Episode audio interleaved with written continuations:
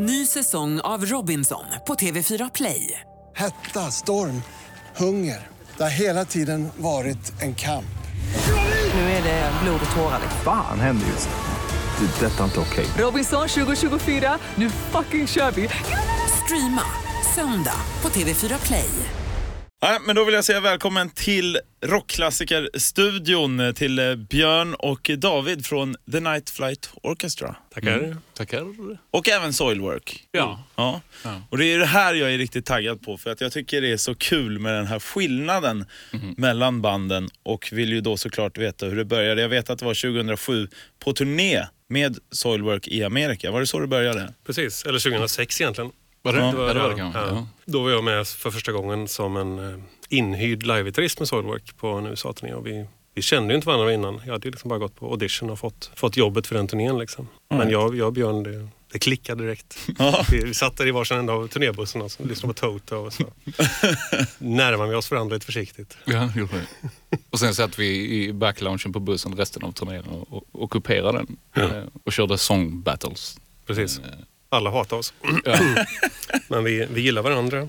Och, och det var egentligen då redan som vi, som vi bestämde att det här måste vi dra ett steg längre och, och starta vårt eget, liksom, det ultimata klassik-rockbandet. Förutom göra musik som vi själva vill lyssna på. Vi själva vill lyssna på det i samband med turnéer och annat. Mm. Vi, vi vill liksom skapa vårt eget soundtrack kan man säga. Men vad tyckte de andra i bandet om det då när, när, när ni slog fast idén? Så att säga? Ja, äh, vi, vi sa ju inte någon annan då. Utan det, Nej, det var Sen- det tog ett tag. Vi, vi vill liksom hitta de perfekta människorna. Liksom. Och det, det är inte helt lätt att hitta folk som är inne på samma grej och som kan spela Mm. så bra som vi vill att de ska spela och fatta grejen. Liksom.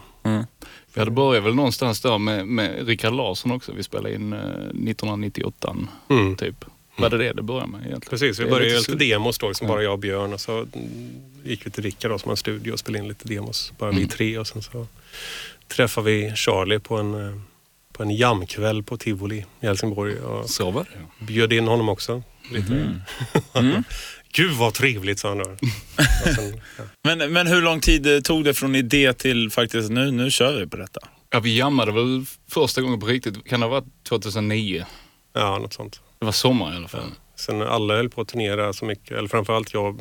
Eller, jag var inte så mycket med Soilwork då, men Björn var ute mycket och Charlie var ute mycket med Arch Enemy. Så vi, vi sågs liksom lite då på loven så här.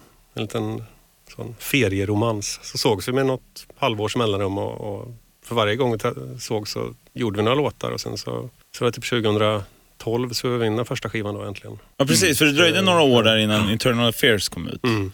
Mm. Eh, var det för att ni var så upptagna med, med Soilwork eller var det mer för att... Ja, det var både och. Det var ju dels vi var upptagna och dels att det var inte så, så jävla lätt att få skivkontrakt som vi trodde.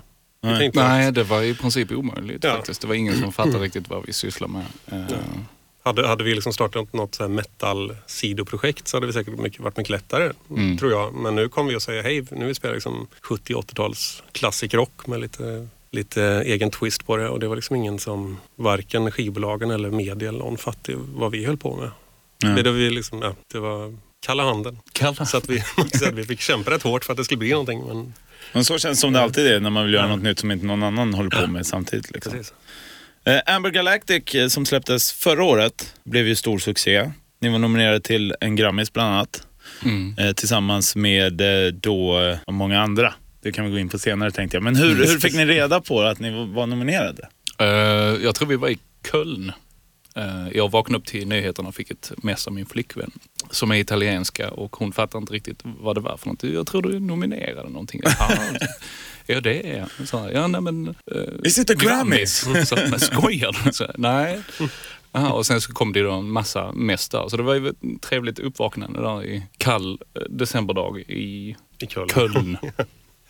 Ja, det var, det var överraskande. Ja, då blev det fest faktiskt. Eh, Det var ganska oväntat. Vi visste att vi hade något speciellt, definitivt. Men eh, man har hållit på med Soulwork i 20 år och vi har säkert varit nära ett par gånger kan jag tänka. Men inte tillräckligt nära då. Och så, och så startar man Night Flight Orchestra och så händer det nu istället. Ja, ja det är fräckt. Mm.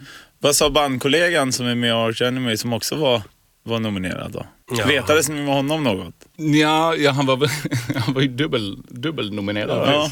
Ja. Ja, nej, han var väl mest... Eh, han satt och mös lite. Ja. Han var extra stolt. Jag drack en extra flaska bubbel kanske. Men sen var det Europe som tog hem Grammisen. Jag var ju även där och festade med grabbarna då för att det betyder att två av mina kollegor även snodde det här priset från er. Vad vill ni hälsa då? Micke och Ian här nu om detta? Ja, fy fan. Nej, det var de ju faktiskt värda. Jag, jag visste faktiskt inte att, att de inte hade fått någon Grammis innan. Eh, så det kom som en stor överraskning. Så det var ju definitivt dags kan jag känna. Så inga hard feelings där sådär. Nej, verkligen inte.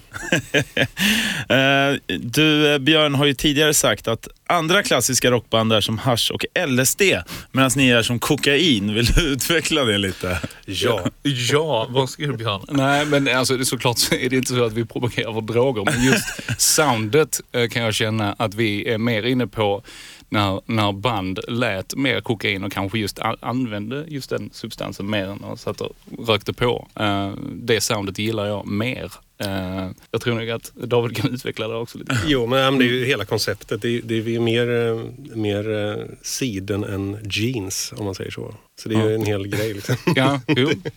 Det ska, lite, det ska vara lite lyxigt. Ja, Det, det är inte så mycket... ja lite mer party. Ja, men det ligger ett skimmer över det liksom. Och jag känner väl också att det har kommit så mycket retrorock nu eh, de senaste 5, 6, 7 åren. Och de är ofta rotade i, man säger Black Sabbath och kanske Led Zeppelin, eh, vilket är en helt annan grej. Eh, och vi kände att det fattades någonting där ute. Eh, och det har vi faktiskt skapat. mm. Och sen är ju, vi har liksom inte, det, det är egentligen inte någon, vi har egentligen inte från början sagt att vi ska spela en viss genre. Nej. Utan det är mer själva idén och känslan bakom musiken som är det viktiga för oss. Vi, kan liksom, vi spelar ju allt möjligt, eller vi gör alla möjliga typer av låtar. Det är med att det ska kännas klassik, det ska kännas lite lyxigt och lite um, drömskt och lite, ja, det ska finnas ett skimmer som Björn brukar säga. Ja, jag har ju lyssnat in allt senaste veckan. Jag blir alltid glad och lite så här partykänslor i kroppen. Liksom, om man Precis, säger men- Medan det finns lite tyngre band då som är lite mer mellow om man säger så. Mm. Men man ska bli, mer sugen på typ champagne eller en drink än typ en, ett, ett flak folköl. Så. en skiten JD, någon backbuss. Precis. Eh, fjärde plattan nu, Sometimes the world ain't enough, kommer ut 29 juni. Eh, Singen this time är redan släppt. Eh, kommer världen dock räcka till för Night Flight Orchestra nu när det väl släpps? Det har den aldrig gjort. Nej. Nej. Kommer nog aldrig att göra. Men, men vi, är- vi är ganska nöjda ändå. Får- Man får jobba med det man har. Liksom. Hur mycket spritter det i fingrarna nu då? Så här, när man bara får gå och vänta. På släppet menar jag. Ja, ganska mycket faktiskt. Ehm, vi har ju ett gäng festivaler denna sommaren. Man önskar att det vore fler faktiskt. Eh, för att jag tror det här kommer göra sig otroligt bra på festivaler just. Eh, men sen så har vi ju en lång, lång turné i höst också. Eller i vinter, november och december. Mm. Europaturné. Yes. I Sverige börjar ni i Malmö första november. Sen Mm. kör ni även Skövde, Göteborg och Stockholm. Ja, just det. Eh, Men om man kollar förutom hemmaplan då, vart är det roligast att turnera i Europa?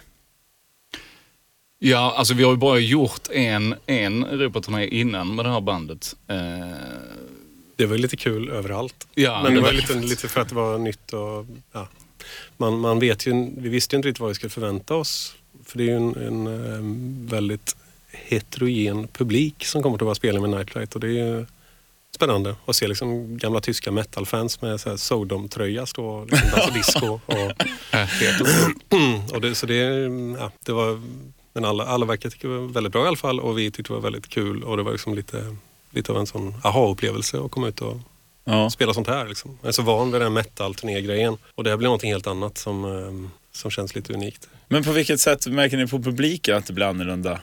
Eftersom jag ändå tänker att jag kan ju tänka mig att det är många Soilwork-fans som också Mm. kommer. Liksom.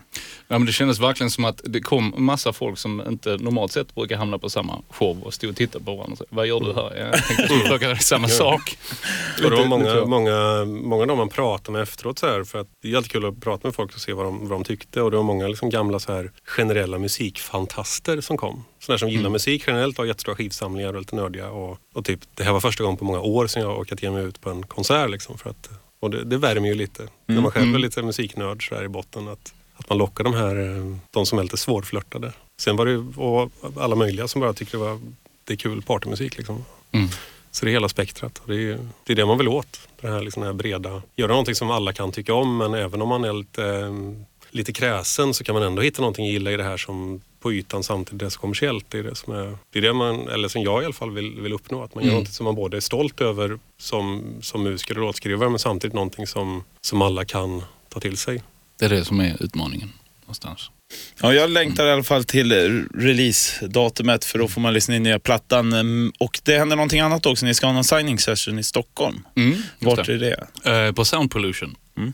Klassiska Sound Pollution. Eh, Gamla stan va? Just det. Mm. Eh, halv sex på kvällen.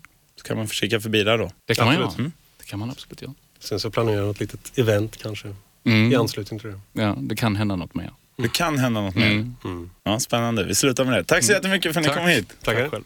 Ny säsong av Robinson på TV4 Play. Hetta, storm, hunger. Det har hela tiden varit en kamp. Nu är det blod och tårar. liksom. Fan händer just det. Det är detta inte okej. Robinson 2024, nu fucking kör vi! Streama söndag på TV4 Play.